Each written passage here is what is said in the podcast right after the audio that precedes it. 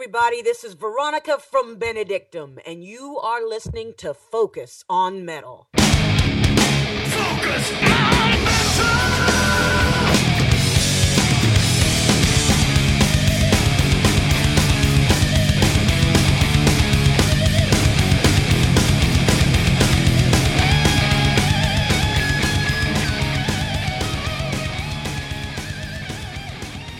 Hey, Metalheads, Scott here. And Richie. Welcome you to another of our Kerrang Focus on Metal episodes. Just this Kerrang 5, I think? Episode five. Five. And I haven't done the intro to any of the ones. So we're going to change that on this Yeah, one. this one, And yeah. uh, very cool. I, um, I, I obviously I thank you for getting this one in um, another time on your lunch hour. But uh, to be able to get hold of Derek Oliver, who's uh, still uh, pretty pretty big, especially lately on the scene with the uh, Rock Candy magazine coming out, and I'm sure he's doing a lot of press and crazy shit for that. To be able to take a little time to cleave off and talk to us about things in his past was cool. yeah, he was he was one of these guys that I emailed a few months ago. And um, it was hard to nail down. And a lot of it was on my end because of our work schedules. And he's in the UK and the time difference. And he really wanted to do it during the week. Which is a kind of a non-runner for us at the time. Yeah. I was able to do it on my lunch break. Yeah. um, I, I, like probably about three or four weeks ago now. But um, yeah, he was fantastic. Um, a lot of good memories about Kerrang. Um, he was the melodic rock guy, Right. and I loved a lot of the melodic rock Uh-huh. bands he liked. So I was really looking forward to talking to him. Yeah. Um, he he he actually likes a lot of different music, which is one of the things I'm I'm, I'm getting from this. Um, a lot of the writers were pigeonholed for liking certain types of music. Like Xavier was the trash guy Uh huh.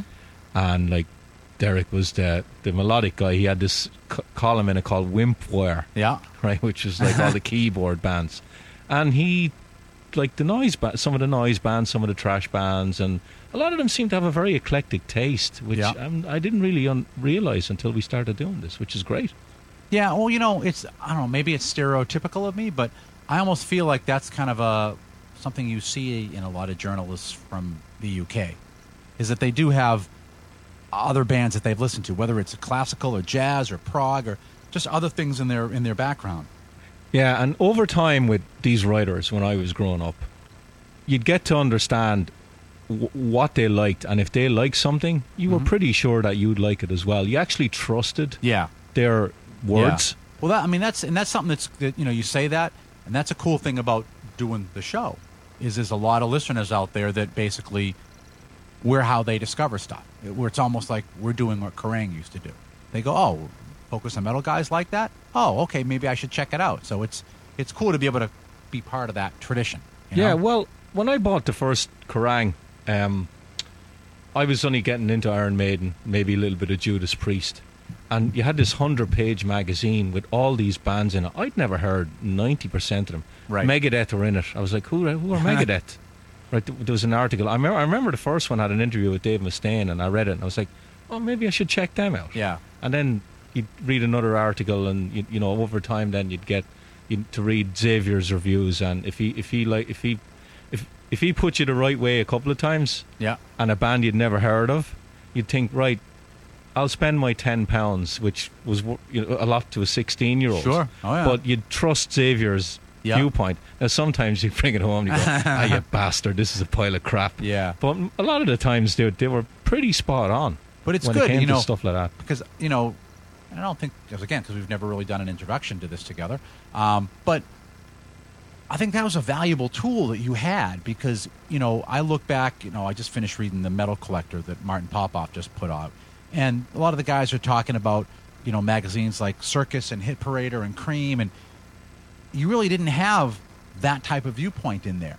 So you'd pick up, you know, an issue of Circus, and for instance, you'd see um, like an ad in there for Rose Tattoo or an ad in there for Whitesnake, but they never got any kind of coverage. You just you saw this ad, you had no idea who this damn band was, what they sounded like, nothing. You just had an ad, and it was all just what you saw in there was what you got on the radio. That was it. it, it you this was a valuable tool. You you got to like read about all these other bands and again match up. I usually like what that guy likes. I think I'll trust it. I mean, the closest thing we had to that here was Rolling Stone, which was a pile of shit because they didn't like anything. So unless you were a snot bag, Unless you're a Springsteen. yeah, yeah, Springsteen or or or Dylan, Yeah. you know. But unless you had this really snotty musical taste, then yeah, I mean, you didn't get anything out of that, right? Um, I mean, it's a miracle that latest metal list they put out that they actually got some good shit on there. But I mean, that's a to me, I would have loved to have had that here to, to be able to know about more of it, more than just going down to the import bin and looking at the label, looking at the cover, and looking at some of the titles, maybe the producer, and going, yeah, all right, I think I'll get this, and taking it home. And usually I get pretty lucky on it. Mm. But eh, that was again, it was just taking a chance. Yeah, it, it's interesting as we talk to these people that they never realized at the time how much power they had and influence over metalheads. And that really surprises me because they were writing for one of the only heavy metal magazines in England Yeah. and that was revered world over. Yeah. And they didn't feel that they had any real power at Yeah. all. Well, I mean, even Derek in the in his interview, right, talks about it just going by so fast. Yeah, that there was there was one issue, then they're on to the next issue. Yeah. That they never seemed to have time to stand back and go, "Wow, we're actually making a difference here." Now, Yeah. maybe that really would have affected the writing, and maybe I'm glad they didn't do it. That they really still wanted to remain fans, Yeah. and I, uh, when you read like Mick Wall's book, he, ended up getting a, a bit of an ego because he was one of the main writers. He said it in his books, and it And ended up like for Rip, R- Yeah. Lonn Friend. Yeah. Same kind of thing with his book. Too. Yeah, and it, it ended up with him that he thought he was, uh, in, in a lot of ways, bigger than the magazine, and he ended up, like, you know, leaving Mm-hmm. Yeah. because of it. Yeah. And it's nice to see that all the guys we've spoken to so far are down to earth, remember the magazine fondly, and are still fans, which which is the main thing. They still love the music. Now, Mm. Yeah. they've been through the ringer with all of these bands, all the good times and the bad times Yeah. which could have just completely spoiled their outlook on a lot of the music. And a lot of them, oh yeah, I'm going to this gig, I love it, and I'm still in the industry, and I love doing this and love doing that. Right. That's great to see. Yeah, because obviously, like you said, you know they're they're going out, they're guests, they're backstage. They see a lot of crap that other people don't see, and you know, depending on what you see, it can skew how you think about a band. You know, you you think about it one way, and you, you're back there, and you see somebody who you think is like, oh, that's a really cool guy, and, and then you're like, wow, he's a shithead, and and I, I'm sure they saw plenty of this, and and we see little bits and pieces of it too, and again, yeah, to, to, to see all of that and the volume of it they were seeing it at, and come out of it like, yeah, we still love this, we're still doing it, because all of them, even like even Xavier, who's more focused on filmmaking, still writes tons of liner notes. Yeah. you know, I think a lot of it as well, and I, I never realized it until we got into it, was they were all freelance. So they were writing for multiple magazines. I think Yeah. I think it would have been different for them if they were employed by Kerrang. They might have had to write a different way.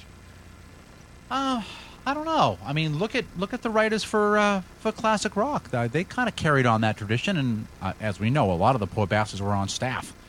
Yeah, they were. They were shafted. Yeah. Yeah. but they're back now. So Right, yeah, but um, and back because of Derek Oliver, coincidentally. Yeah, the Rock Candy magazine.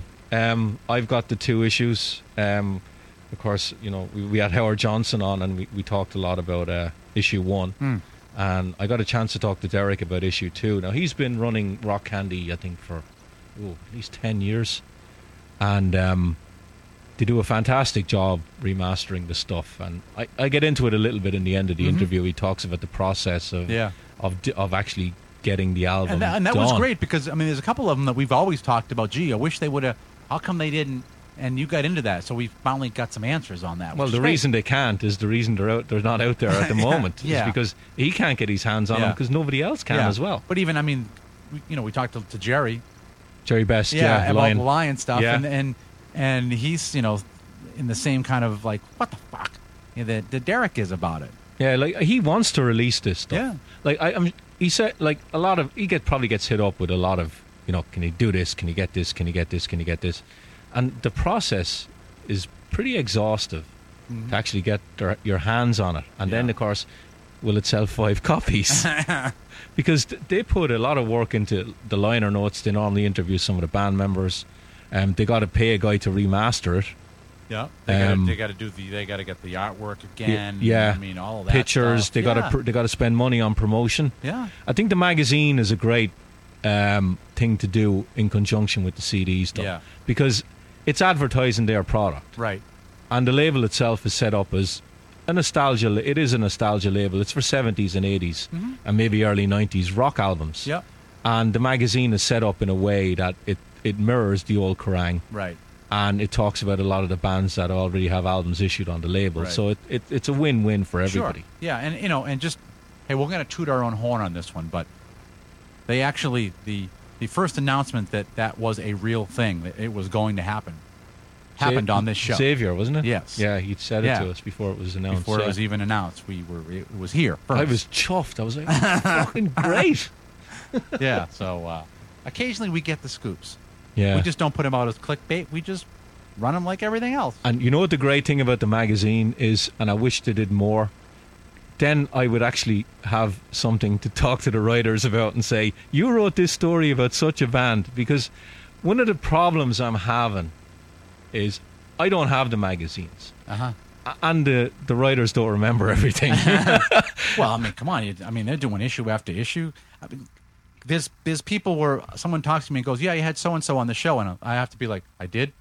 Yeah, look back and be like, "Son of a bitch, yeah, I did." Oh yeah. yeah. Or someone will ask me what what you know what are your worst interviews, your best interviews, and I'm like, oh, oh Jesus, I, I've done so many. I, I can't. Yeah. And this is in the last four years. Yeah, I'm going it- back it- thirty it- fucking years with these guys. I mean, really, when you started this with me, did you ever think that you get to the point where these blend together? No, Where you're like, I can't even remember all of them I've done. But No. yeah, it's amazing. no, it's nearly five years now. You know. I'm still alive. I didn't think five years ago. I, I didn't know what was going to happen in my life. But the, the other thing about the writers that amazed me, how fucking young they were. Yeah. Unbe- incredible. Yeah. Like Howard Johnson was 16, Steffan. going on the road with Sammy Hagar. Yeah. Steffan Chirazi was over here going out with Faith No More and Yeah. Metallica. Yeah. He's 18 years old. Yeah. And Geoff Barton saying to these guys, "Yep, you can write stuff for me." I'm like, "Fucking hell!" For a commercial magazine, Yeah. and it worked. Yeah. It really is incredible. Yeah. It is. It's crazy. It's Yeah, crazy. that they were actually able to do it. Yeah, and and the fact that they went through, you know, all the different editors in chiefs, and for that for the period that really we're concerned on, it, there wasn't an appreciable change in in the quality of the tone of it. No, it always used to be. It was funny, Mm-hmm. and it was it was as if the writers were in on the joke Yeah. and wrote about it. Yeah. Um, they were they put the boot in when it when it was warranted, Sure. and they did it sometimes. And I'm hoping, ho- hopefully, I'll get Geoff Barton on, Mm-hmm. and he might share some stories about stuff that they didn't put in at the time. Yeah. that he felt was a bit too, uh, you know, risky. Uh huh. Because even though it was a powerful magazine, they still co- had to toe the line somewhat with these bands because, or if they've screwed up a label, Yeah. I had some big heavy metal bands on But it. they went. I mean, they did go out. I mean, they put Topless Doro in there. They did. um, of course, one of the big st- famous stories they had in it was Mick Wall did a story on Poison, where uh, with Ross Halfin, where they locked him in a room Uh-huh. for, for like three or four hours. Yeah. and um, he ran the piece and he put the boot in to the band. He said "Share of bastards," basically. Yeah. and it ran in the magazine and it got him into a bit of trouble. Uh huh. So Geoff said, "Okay, you can do that because this is what happened." yeah. And maybe it was just the, the pace that they were doing it. It was like, yeah, do it, and then we'll go on to the next issue, and everything will be forgotten. Yeah. Yeah. Because at that stage, they were doing it weekly, Right. Yeah. and um, which I think the magazine it did suffer a little bit because every two weeks was, they were a bit better on the I think on the quality of the writing. Yeah, I mean that's even people that work on a monthly magazine. will tell you that the pressure to do a monthly one, especially now, when you you pick up a monthly magazine and you look at how many stories a single writer will do in that magazine, uh, it's you know it's amazing. Even you know even online, like every week there's a there's a digital magazine called Tone Report. It's off of pro, ProGuitarShop.com. So it's one of my gear bibles. They do pedals, so piles of pedals here. Yes, And there are Richie, piles. As Richie shakes his head like, yeah, Yeah, if I they- blow on 'em, they- the- they're half gonna the collapse and fall kill me. Yeah. But but you you look and there's only you know a handful of guys that write for that, and every week they're doing one or two reviews and a couple of stories. It's like holy crap, And in ca- some cases, some of these guys they're playing in bands, they're on tour. I mean, they got other things they're doing, and it's amazing. And so to think about, you know, that which is not even the same page count as a Kerrang, but to, to be doing that weekly, that's crazy. Yeah. Now, now, if there's people out there listening to this, and um, I hope hope you are, um, if you have the old magazines and you're leafing through them sometime, and you see an article by a writer that we haven't had on that I might get on, shoot me an email about the article because I won't know about it, and if you tell me about it, I might be able to ask them a question about it that might, you know, pique their memory, and I might get some good shit out of them. Sure. Because I don't want to get into the, the what's the best gig, what's the worst gig, who's the most boring interview. Uh, you kind of go down that path anyway with it, with it, with it, with the writers so far, but. I'd love to ask them specifically about certain interviews, and if they don't remember them, they don't remember them. But if they do, then fantastic. Um, you know, so just hit me up on, on the Facebook page uh, and send me a message saying, "Look, Richie, I read this article on say Blackie Lawless or someone, and and such and such a guy you haven't had on yet. He did it, and then I might be able to get the guy on and say, look." Do you remember interviewing such and such Yeah. a guy? And you know, I might get a good story out of him that Right. way. So, all you guys could really help me on this one. Sure. All right. So uh, with all that, um, what do you say we roll your uh, talk with Derek Oliver? Yeah. Here we go. Kerrang number five with uh, Derek Oliver. Hello. Hello. Hi, is that Derek Oliver? Yeah, speaking. Hi, Derek. It's Richie from Focus on Metal calling about the interview. Is now a good time? I'm very well. How are you, Richie? I'm I'm great. I'm great. Just really looking forward to you talking about Kerrang magazine here. Looking forward to it. Okay, that sounds good. You want to talk about Kerrang? Yeah, well, that's the project we've been doing, and I've spoken to Malcolm Dome and Xavier and Steffan Chirazi and a couple of others. It's been good so far. Okay, no problem. You can talk about anything as long as it's legal and safe. All right, everything will be legal on this. Don't worry.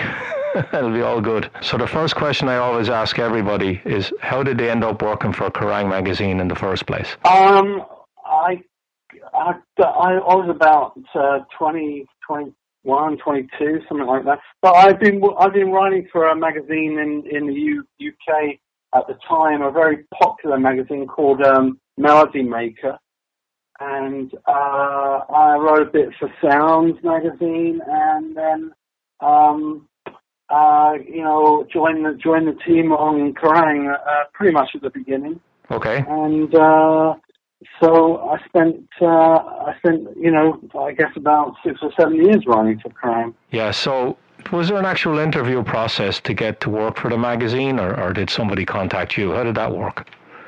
No, somebody asked me at the magazine would I would I uh, like to write for the magazine rather than uh, Melody Maker. So I said yeah, no problem. So I'd love to. Yeah. So, what sort? What were your favorite types of music when you started working for the magazine? Like, were, were you into a lot of different types of music, or because you were mostly known for like AOR and keyboard-oriented stuff when you did work there? No, I I grew up, um, you know, in the in the. Uh, I guess I started to get into music in about 1973, 74, uh, when I was growing up, and uh, uh, you know, I was listening. I, I like rock music, you know, guitar music, but I, I liked everything else. I mean, I, even now, you know, I like I like everything from Van Halen to Van Morrison.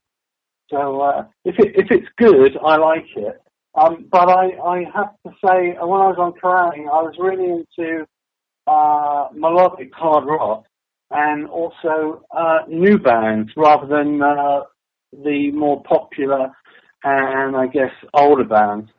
So I was into discovering acts. Yeah, so I've asked everybody this question, um, and a lot of them can't remember, some of them can. But what was your first assignment for the magazine? Um, yeah, I think it might have been Queen actually. Oh, nice one. They were. So uh, I went to Germany to interview um, Brian May, and uh, he, um, you know, he was a he was a very nice guy, very very welcoming kind of guy, and um, that was the first thing I did. But I, I, I did um, a lot of other things like Lita Ford, you know, stuff from around that era at that time. Yeah, no, I remember in the early 80s there was a lot of new wave stuff like Duran Duran and Kim Wilde getting played on the radio. But what was your recollection of uh, how much hard rock did you actually hear on, on the radio at the time? And what, like, was there a lot of stations playing it? Well, you couldn't hear that stuff on uh, on British radio, that's for sure. It was all pop. So, and Yeah, it was very hard. It was very hard in those days to discover new acts, and the only thing that um, helped was uh, Kerrang because you know you couldn't find out about these bands anywhere else, and also um, you know even even if people were writing about them, you couldn't hear them. You had to track down the records or get a tape from somebody. Yeah, so so Derek, were you somebody who um, scoured the import sections in like Virgin Records and all that for all the obscure American bands and all the obscure albums? Oh yeah, yeah, but I was doing that before writing for Kerrang. You know, you just uh, you just you just go into stores and you look at the covers and, and you kind of think, hmm, you know, the band look cool and the cover is cool, so it's, it's gonna be a good record, and you kind of base your uh, you know your assessment on that, and then hopefully when you pay your money, you get it home and it's really good. Otherwise, you know, you've lost a lot of money for no reason. Yeah, so when you started at Kerrang, did, did you have a good relationship with Geoff Barton straight away, and like, or did it just develop over time and got better? Um, you know, uh, probably about to Geoff because we we uh, we like the same kind of music from the from the seventies, and uh, you know he, he he was very into uh, you know I guess stuff like uh, Judas Priest and uh, UFO and uh, you know a lot of the American stuff he was discovering at, when he was at Sounds magazines. You know there was a lot of impulse that he was writing about. So we had I always had a good uh, a good connection with Geoff, and, and we we became very very good friends. In fact, we're still very good friends now. So were you on were you on the staff at Kerrang, or um, were you like a lot of the guys I've spoken to that were freelance? Yeah, no, I was never on staff. I was a freelancer, and there was only about three or four people on staff, or even less actually. And um, uh, so everybody was doing it freelance, uh, but, uh, you know, but getting paid and. Uh, you know, uh, write, writing about music, the music we all loved, you know, that, that was fantastic. And, and it was all, it was all new. We were discovering new things every day. So it was, uh, it was a great time. And, uh, you know, these days, it's very, it's very different now. I find, I find a lot of it very boring that's out there right now. Yeah. So were there any relatively unknown acts that you really got behind early on in the magazine that um, you really really liked and you wanted to champion? Oh, there, there's a, there's a list as long as my arm, you know. That, I think, um, you know, I mean, it may sound a bit cheesy now, but uh, for example, a band like, um, what, an artist like Michael Bolton, um, you know, nobody knew about him, and he made a couple of solo records which were phenomenal. Uh, you know, it was a hard rock, and, and his voice was incredible. Uh, so I, I really got behind him, and I got behind. Uh, God, uh, uh, Legs Diamond was another one. They're, they're a great band, and uh, so I, I think um, you know I, I, I'd have to flick back through the uh, through the magazine to see which ones uh, I really championed. But I I loved, I, I, I loved uh, a lot of stuff, and, and I only wrote about stuff I loved. And did a lot of the feature ideas did they come from, from your own ideas from yourself, or was that a, like a between you and Geoff that you you came up with the ideas? Yeah, I mean, just uh, you know, Geoff Geoff really uh, relied on enthusiasm, and if you went to him and said, "Geoff, this band's great, or this act's great, or this artist is is great," you know, I really want to do something. He he would say, "Oh, if you think it's great, let's do it." So uh, it was a it was a good uh, a good situation, uh, you know, and he he was very um, uh, he was very accommodating to to that passion, which uh, uh, you know was which, which was fantastic. Because a lot of editors, you know, that, they just tell you to write about what what they tell you what to write about. So uh, you know, so he, with him it was very different. Yeah, and are there any features that you did for the magazine that you're really proud of and they really, really stand out for you and as being really good pieces of work?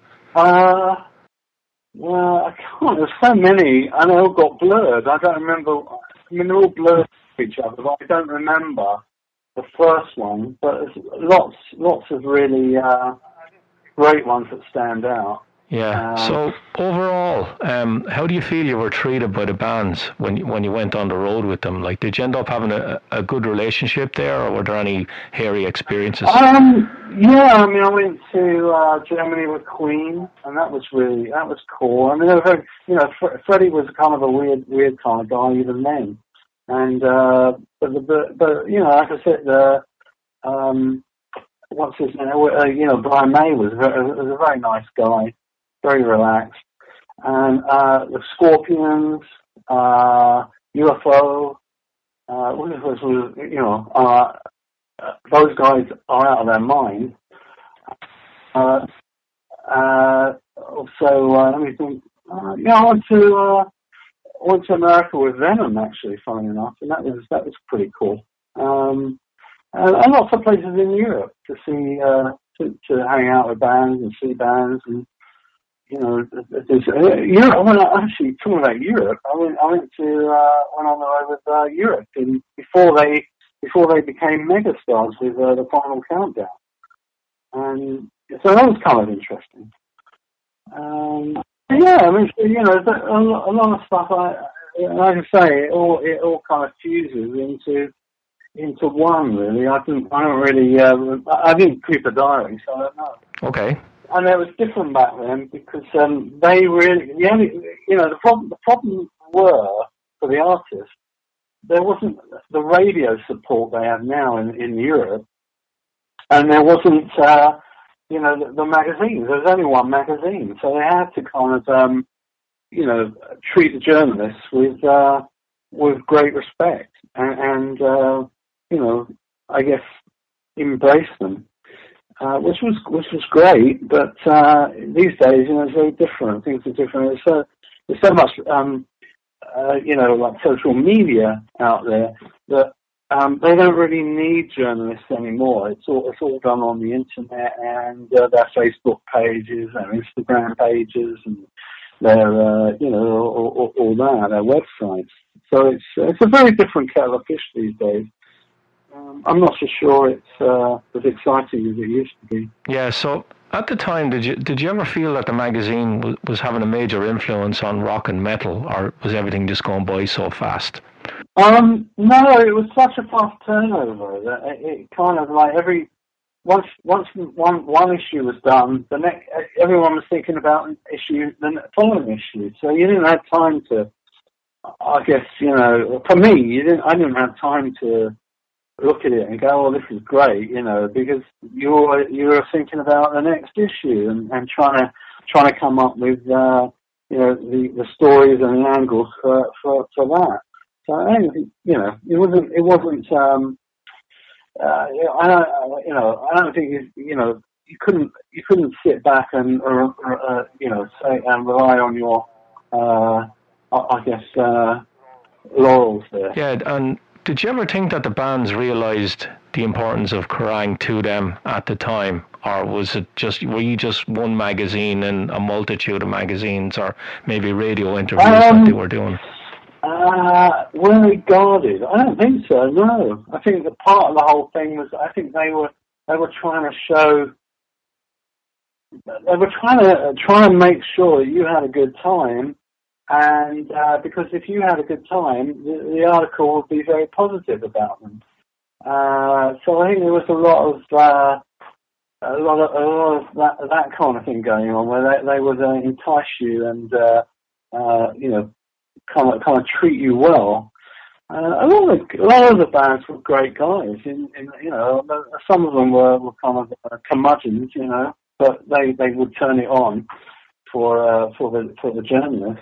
But it was, yeah, you know, I I, I I left I left on Kerrang in the late eighties to start working for record companies, and uh, it was a very it was a very different kettle of fish once you were working for the artist rather than uh, you know reporting on the artist. Yeah, yeah. Um, do you have any favourite interviews that you did for the magazine, or maybe like bizarre interviews? Um, yeah, no, I think that um, I think the one the, the most the most amusing interview I, I ever did was uh, with uh, a guy called Eddie Money who's uh, you know a solo artist, and he he he uh, he had, he had a great voice, a real real sort of like Paul Rodgers kind of voice, and uh, he made a, some great albums, and he came to England to do some press. Uh, I interviewed. He he was just crazy. I mean, he was like Rodney Dangerfield you know, on on on, on laughing gas. I mean, the guy was the guy was a, a natural comedian. He was fantastic. Uh, and then the most bizarre one was uh, interviewing Lenny Wolf from Kingdom Come, who uh, who insisted that um, he'd never heard Led Zeppelin. Wow, really? Which was plainly ridiculous because you know the first album, the album I, I went to America to uh, be with, you know, sit with him and, and interview him, was uh, essentially it was it was every Led Zeppelin riff crammed into one record. So, uh, that was that was bizarre. He he, he wouldn't he wouldn't uh, admit that he'd ever heard Led Zeppelin, which is crazy. And uh, you know, uh, you know, some really, I mean, uh, UFO, Mogg, a very intelligent guy, but also very um, I guess very uh, very disturbed as well in some kind of way. You know, he's he's a lot deeper than what you would imagine, and uh, he uh, at the time, you know, he was he was. Uh, I mean, you know, I'm not, not he wasn't drunk or anything, but he was uh, the sort of guy was that you know you felt that there was a lot more to him than what you were getting in the interview. and so I always felt that was kind of weird. And then uh, I interviewed Phil Lynott.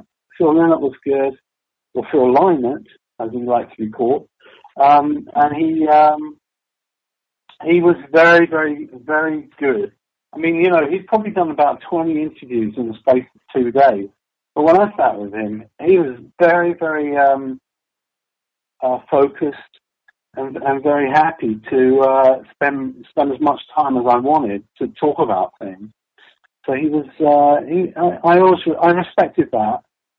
Um, I mean, I remember seeing Def Leppard, the guy that died. I forgot his name actually.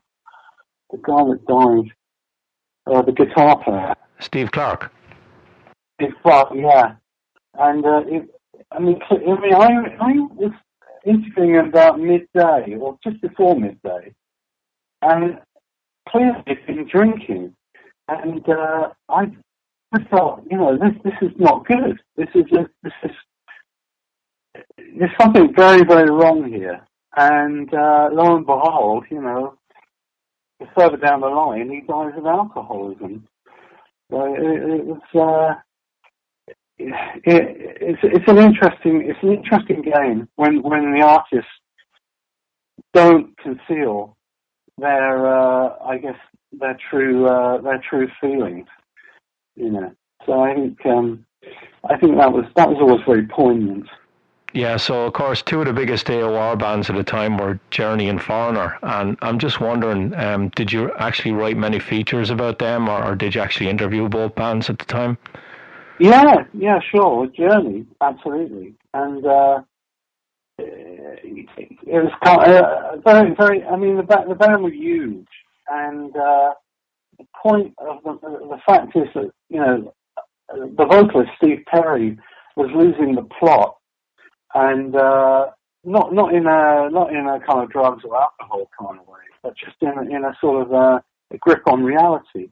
And he was um, he he he was drifting. You could tell he was drifting from the from the band, and uh, you know, which obviously later on down the line he left the band a couple of times and left them in the lurch, and for whatever reason, although he justifies that, and. Uh, the uh, you know it, it was it was it, it was a very strange. It's it's amazing actually when you get a band that goes from zero to a million miles an hour, and then everyone starts losing the plot in one in one way or another.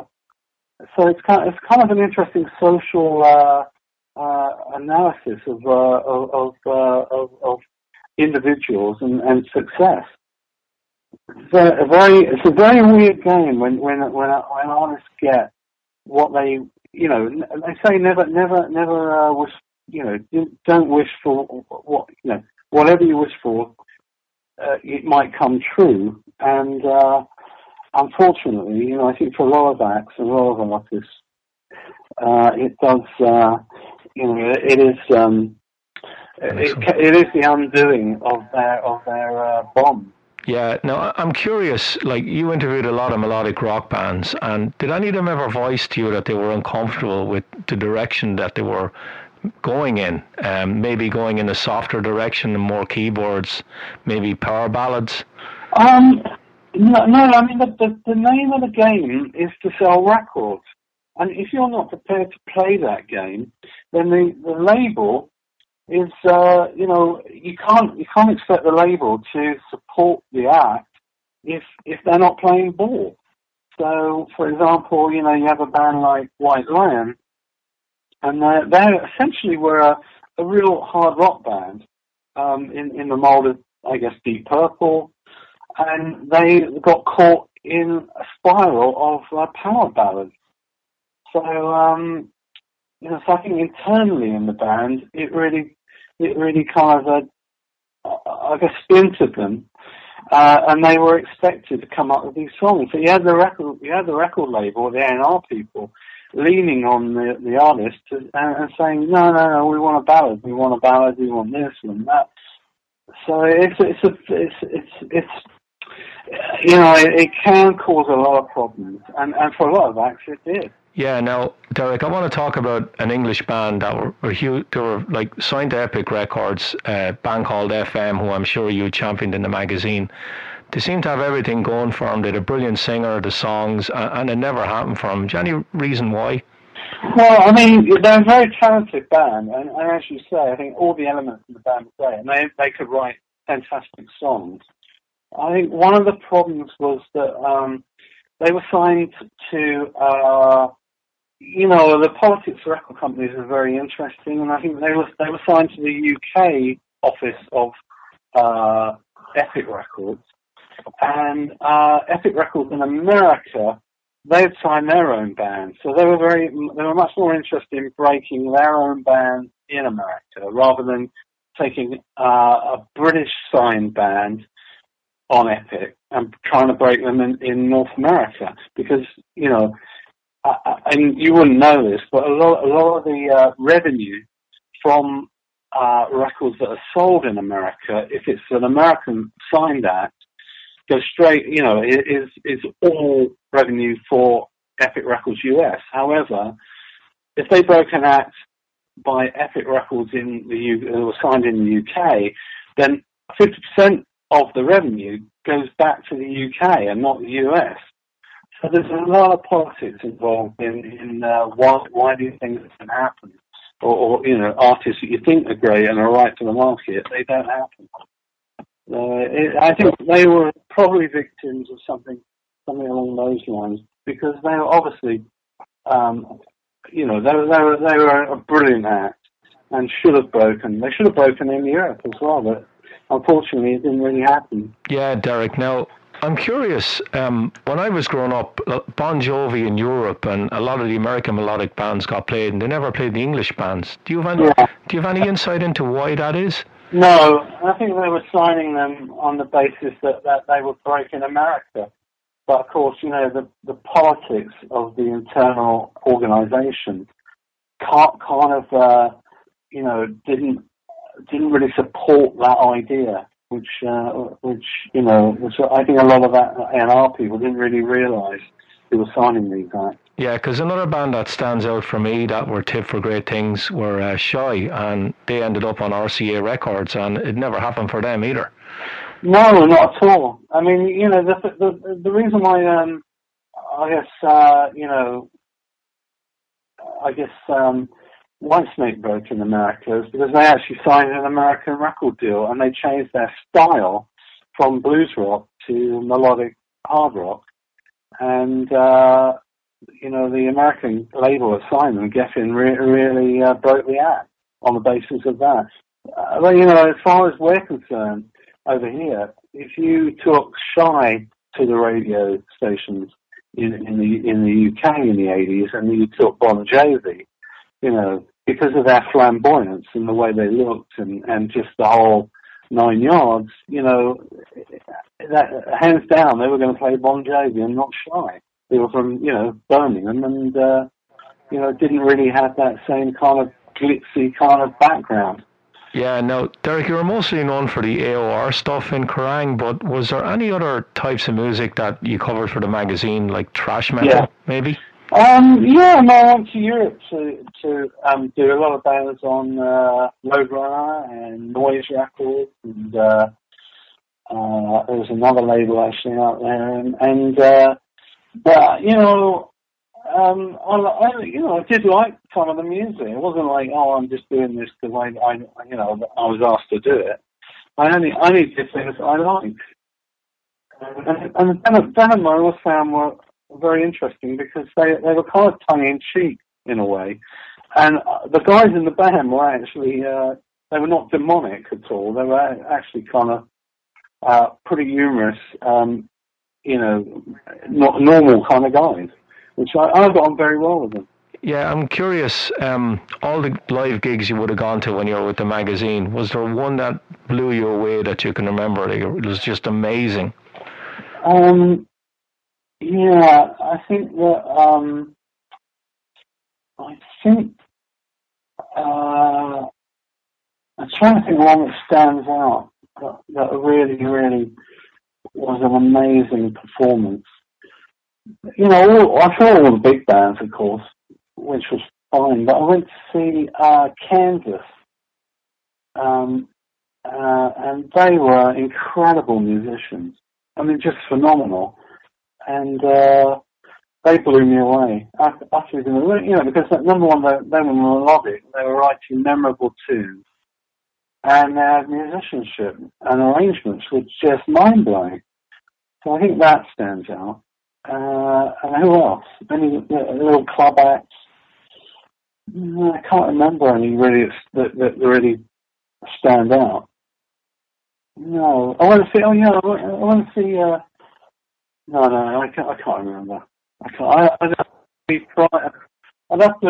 I'd, I'd, I would have to uh, sit down for a, half an half an hour and, and figure some of the stuff out. Yeah, so Derek, were you ever on the Yeah. road with any of the bands? And um, it got very uncomfortable straight away. And uh, things didn't just start well. And it was very, very difficult for you to get the feature done. That uh, there was a lot of friction there. They just didn't really want to cooperate with you at all. Um, no, um, no, I'm, I'm a fairly relaxed kind of guy. So um, being around people, you know, I ne- I'm never, I was never awkward with people, and they were never awkward with me. I never experienced anything like that. I think there's a, I I think what some of the times you can pick up there's tension in the band between the various members, and that's pretty awkward. Um, but apart from that, no, I've never. Uh, you know, I've, I've never encountered when, when people didn't want to talk to you or, or uh, kind of being rude. I never encountered that, which was interesting. Yeah, so how, how was your relationship with the PR people? Because everyone I've spoken to so far seems to have had a good relationship with them, and they never really had any run-ins with them. Do you? Did you have the same experience? Um, yeah, some some of them were, you know, were, were great fun and really nice to be around, and uh, you know, they would always have their uh, credit card, uh, and which was great, you know, which was cool, and um, you know, and that, oh, yeah, it was.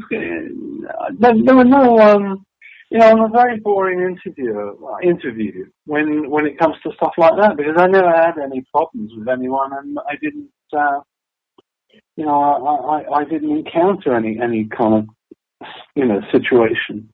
So uh, no, I, I never had any problems. Yeah, so this is probably a hard question for you, Derek. But um, what magazines uh, did you wrote for in the magazine that you really, really liked and never really broke? Yeah, loads, loads of. Uh, you know, like well, obviously bands like FM and uh, I'm trying to think of some others, but you know, I don't know. I can't remember, but I mean, you know, bands like that, you know, you, who were really, really great, and uh, they they couldn't they couldn't catch uh, a cold. You know, they couldn't get any sort. They couldn't get any sales. So it's really disheartening to find that to find that they they would have to split up or you know break up um, with various members going in different directions. Uh, I mean, you know, for example, a band like um, Terraplane, uh, you know, they were, they were cool, they were, they were okay, but they were much better when they became Thunder. So in a way, the fact that they split up was very, very um, helpful to them. You know, for them to uh, to realise what they were doing wasn't wasn't 100 percent uh, great, and then they came back doing some stuff that was really, really, really phenomenal. Yeah, and Thunder, like they're still a, a fantastic band. They're still making great music now. Yeah, absolutely. I mean, they're still writing incredible material, and, and playing. The playing is, is you know off the hook. So, um, so it's, it's, it's fascinating, really, when you look at some of the careers like that. Yeah, now Xavier Russell thought Legs Diamond to be big. Malcolm Dome thought Fiona Flanagan to be big. Who did you think would be big? Well, you know, that's Xavier. He would he would say something like that. But I, I, yeah, same here. I would I would. have- I mean, if if any band didn't make it, that should have made it, it's probably Legs Diamond. I, Yeah. I don't think have you ever heard it. Have you ever heard Legs Diamond? Oh yeah, I've heard them. Yeah, they should have been going. A, they were going a long time in the eighties. Yeah. No, no, that was a shame. That Dan Dan was uh, a great talent, but you know it just didn't happen. No matter how hard they tried, and and uh, you know he uh, he just couldn't do it. So and then he shaved his hair, which made it even more difficult. Yeah, so another one that, that uh, I thought would have been huge is uh, Dan Reed Network. Do you agree with that? Yeah, yeah, oh yeah, Yeah, no, I am curious. Um, bon Jovi were one of the biggest melodic rock bands uh, at the time you were with the magazine. Did you ever get to interview Jon Bon Jovi? No, I did not. I uh, I I did get to know him actually um, in the early nineties uh, because I was working with a guy that signed him to um, Phonogram, and uh, he introduced me to him once, and I, I, I had a long chat with him. Uh, and he, he he's very he's a very professional kind of guy. So you know he, he knows how to how to work work the situation, and uh, but he, he he's uh, he's a very cool cool cookie, you know. Um, he had he had the looks, uh, he had the band, and he had uh, the song, and he he took it to the the top. So uh, so more power to him. Yeah, so 80s hair metal, particularly the hair metal in the late 80s. Um, were you a big fan of that, or did you just like turn your nose up at a lot of it? You just weren't a fan of it at all. Yeah, a lot, a lot of those characters. Uh, but the, the, you know, I didn't really like Poison that much because it, it was too throwaway for me. Uh, and uh, the, uh, you know, the, the, the playing and you know the the, the song the songs were, were very sort of uh, I guess basic.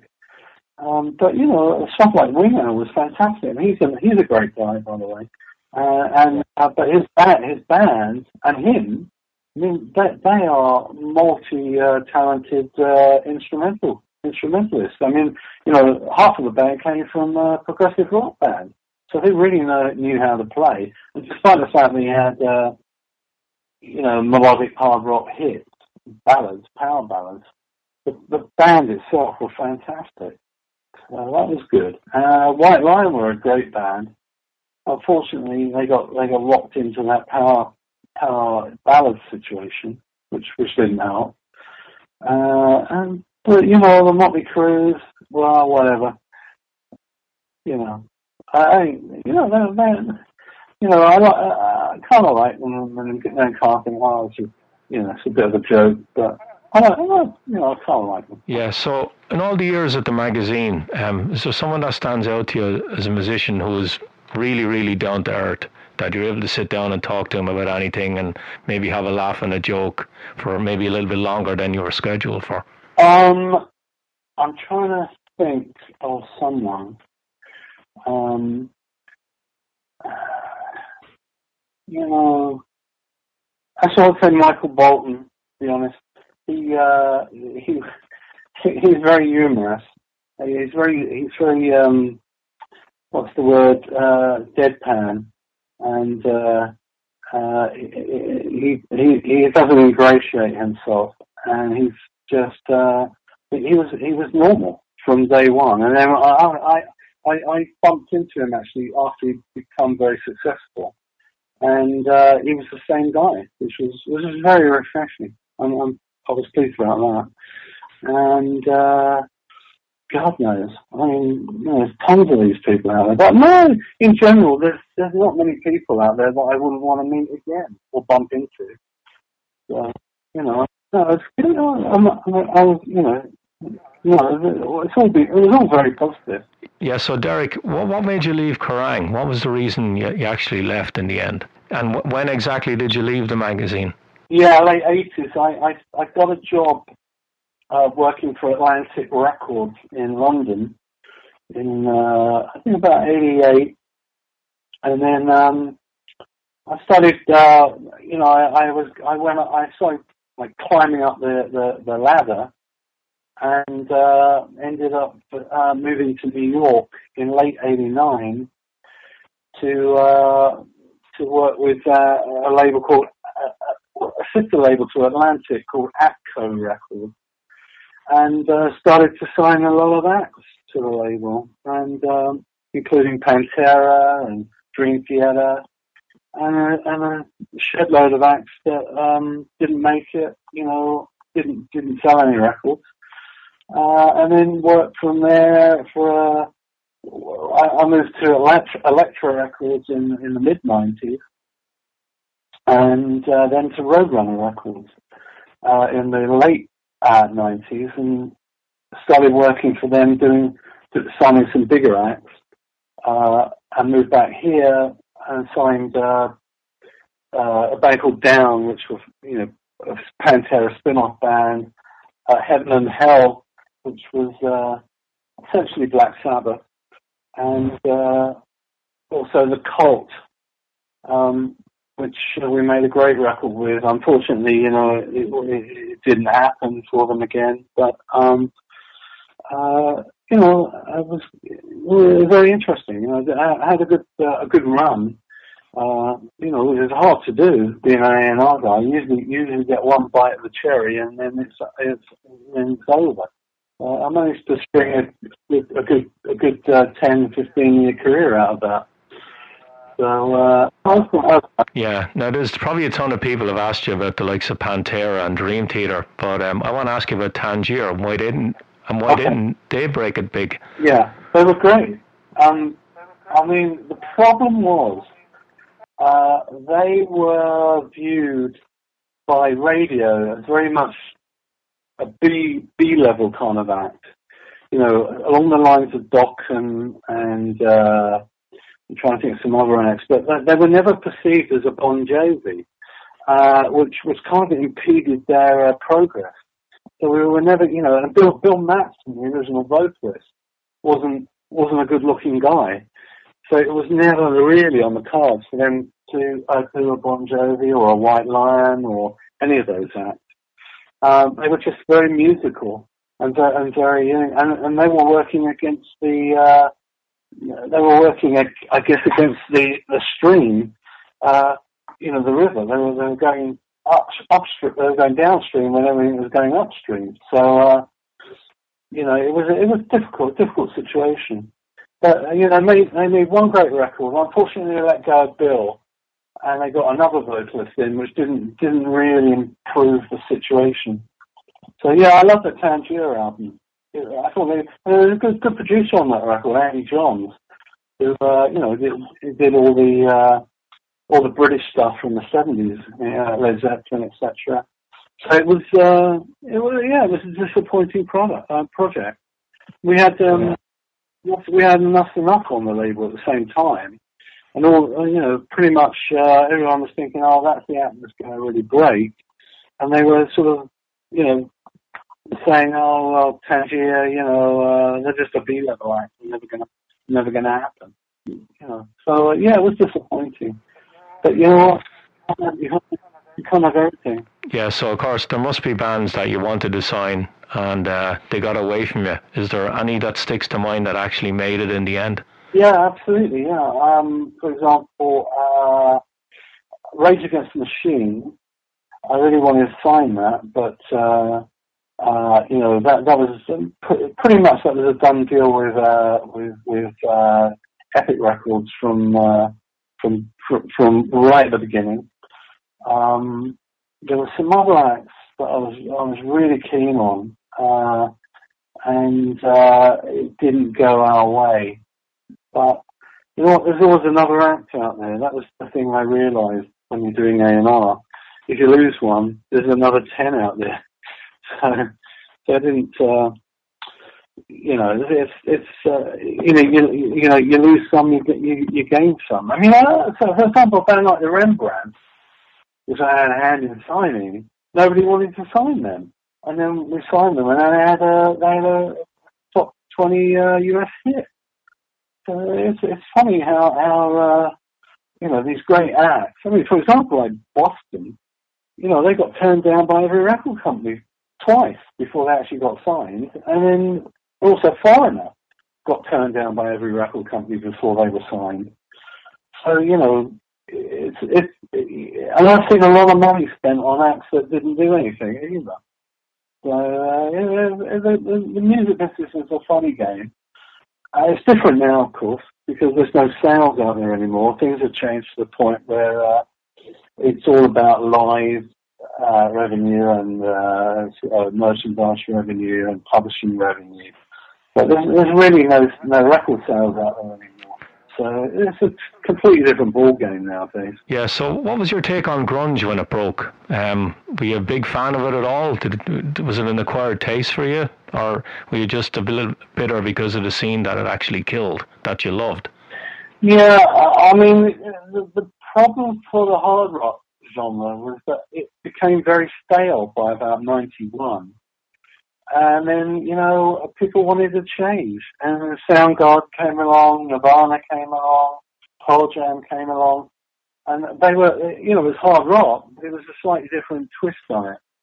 So I think that, um, I, I think, you know, I think it, it I, think it was well well intended, and I do think some of the acts were, were really great. Some of them I thought were just jumping on a bandwagon, but uh, yeah, it, it, it's it, there's always phases in, in popular music, you know, and then the old becomes the new again. You know, I mean, band like Black Crowes, when they were signed, I think in the I think that was the probably the late '80s, early '90s you know, people was, were laughing at them because they were an old school act, and yet they, uh, you know, they they actually became very popular with with that kind of music. So, uh, yeah, I mean, it's just um, it was a very difficult time for everybody, and I think some people got very burned because of that. Band like Loverboy, who wrote great great songs, uh, pop rock pop rock band their career was finished overnight. You know, literally, they they were toast. And, and from about 91 on, onwards, they were toast. Yeah, no, I just want to talk to you for a couple of minutes about uh, Rock Candy Records that you've been doing for many years now. Um, can you just tell us a little bit about the actual process of reissuing the records because a, a, lot of people like myself probably don't understand like the nuts and bolts of actually getting it done and getting it out there uh, to the public. The um, you know, the the, the reissue game's very very. You've got to be in it to um, understand this, but you can't necessarily get the rights to things you want to put out because either they won't let you have the rights or they don't have the rights and you can't negotiate the rights from a third party who may have a claim to it.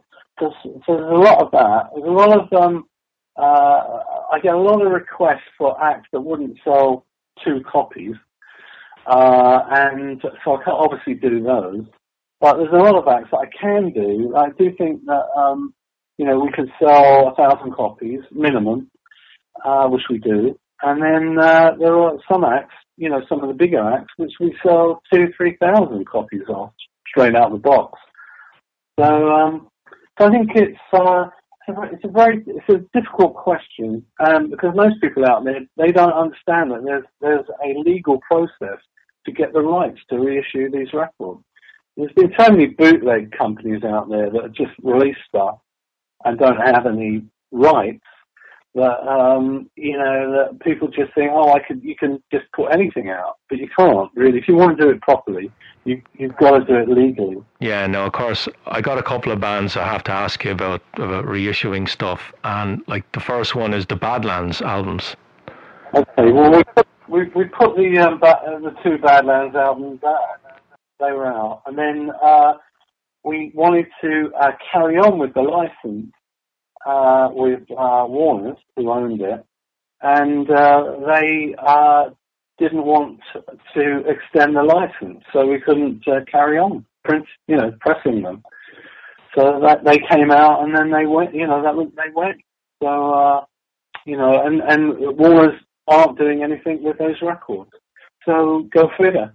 you know, I asked you know, but they, they just never have an answer. Yeah, and the other albums that I, I've, I've always wanted to get and they cost a fortune now to get are the two Lion albums. Yeah, yeah. You know, we can't establish who owns the right, and uh, so we went to the art, we went to the band and said, do you, "Do you know who, who who owns the rights?" And they didn't know either. So we said to them, "Well, you know, could we license them direct from you?" And they were scared that uh, somebody would pop pop their head up uh, when the records came out and you know sue them because uh, they didn't have the rights. So we're we're in a difficult situation with them. Although I hope I hope to be able to uh, sort something out between them and uh, you know uh, us later.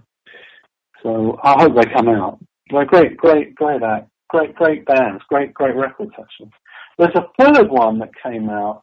I think it was released on Grand Slam Records in in America, uh, which I don't think was that great, but the uh, the first two were fantastic.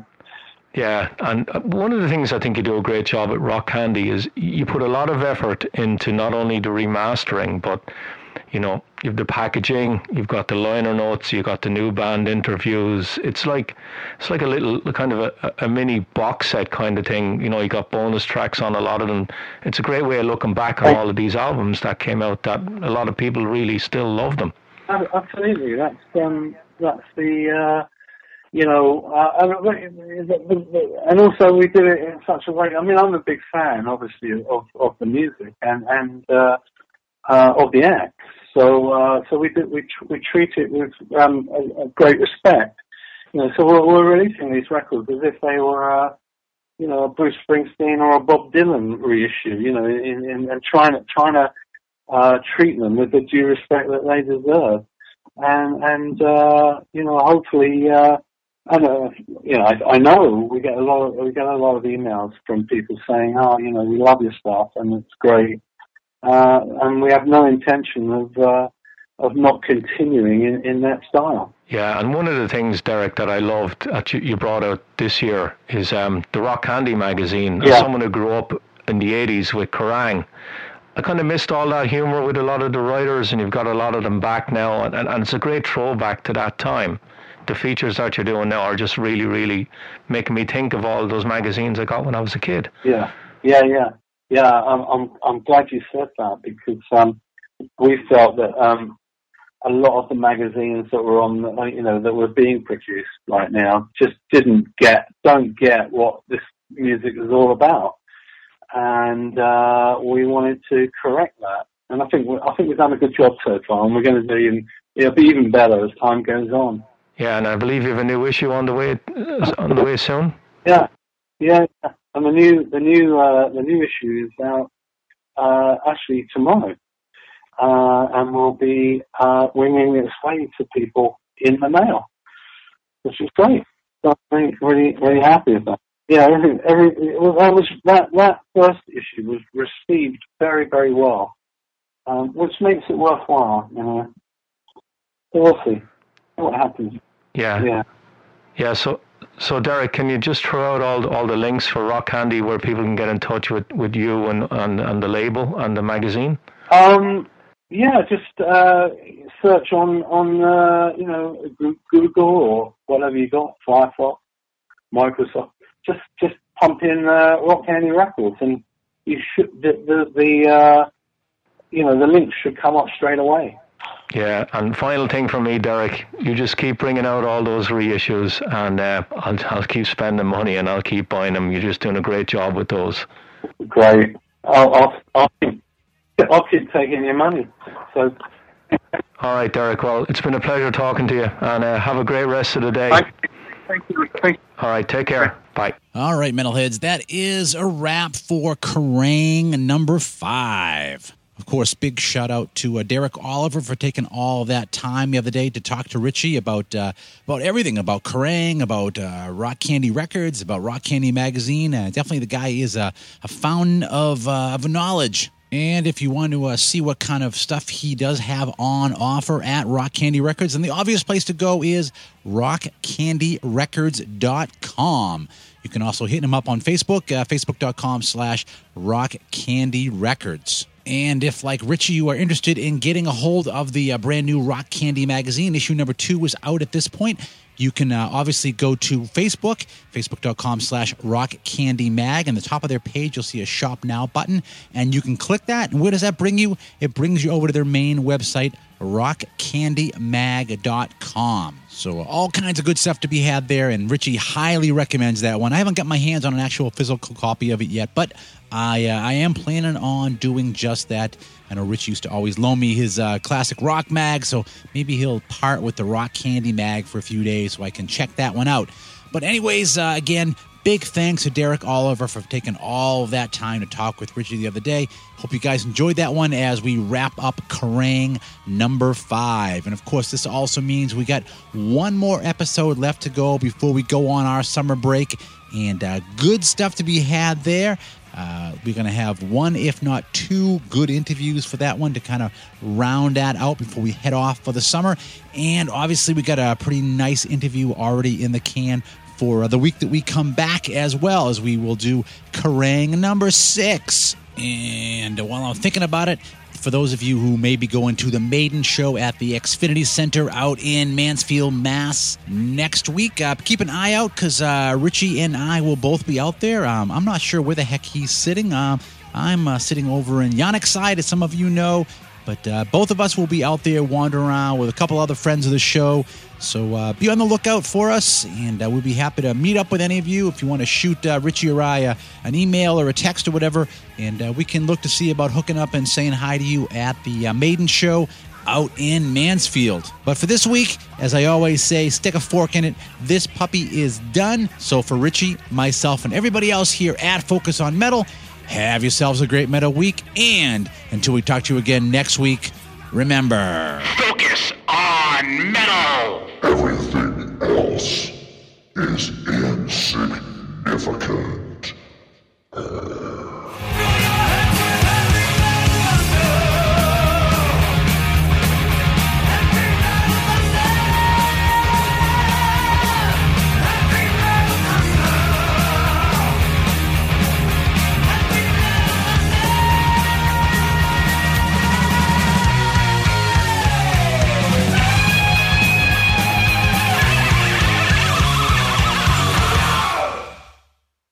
still here? It's over. Go home.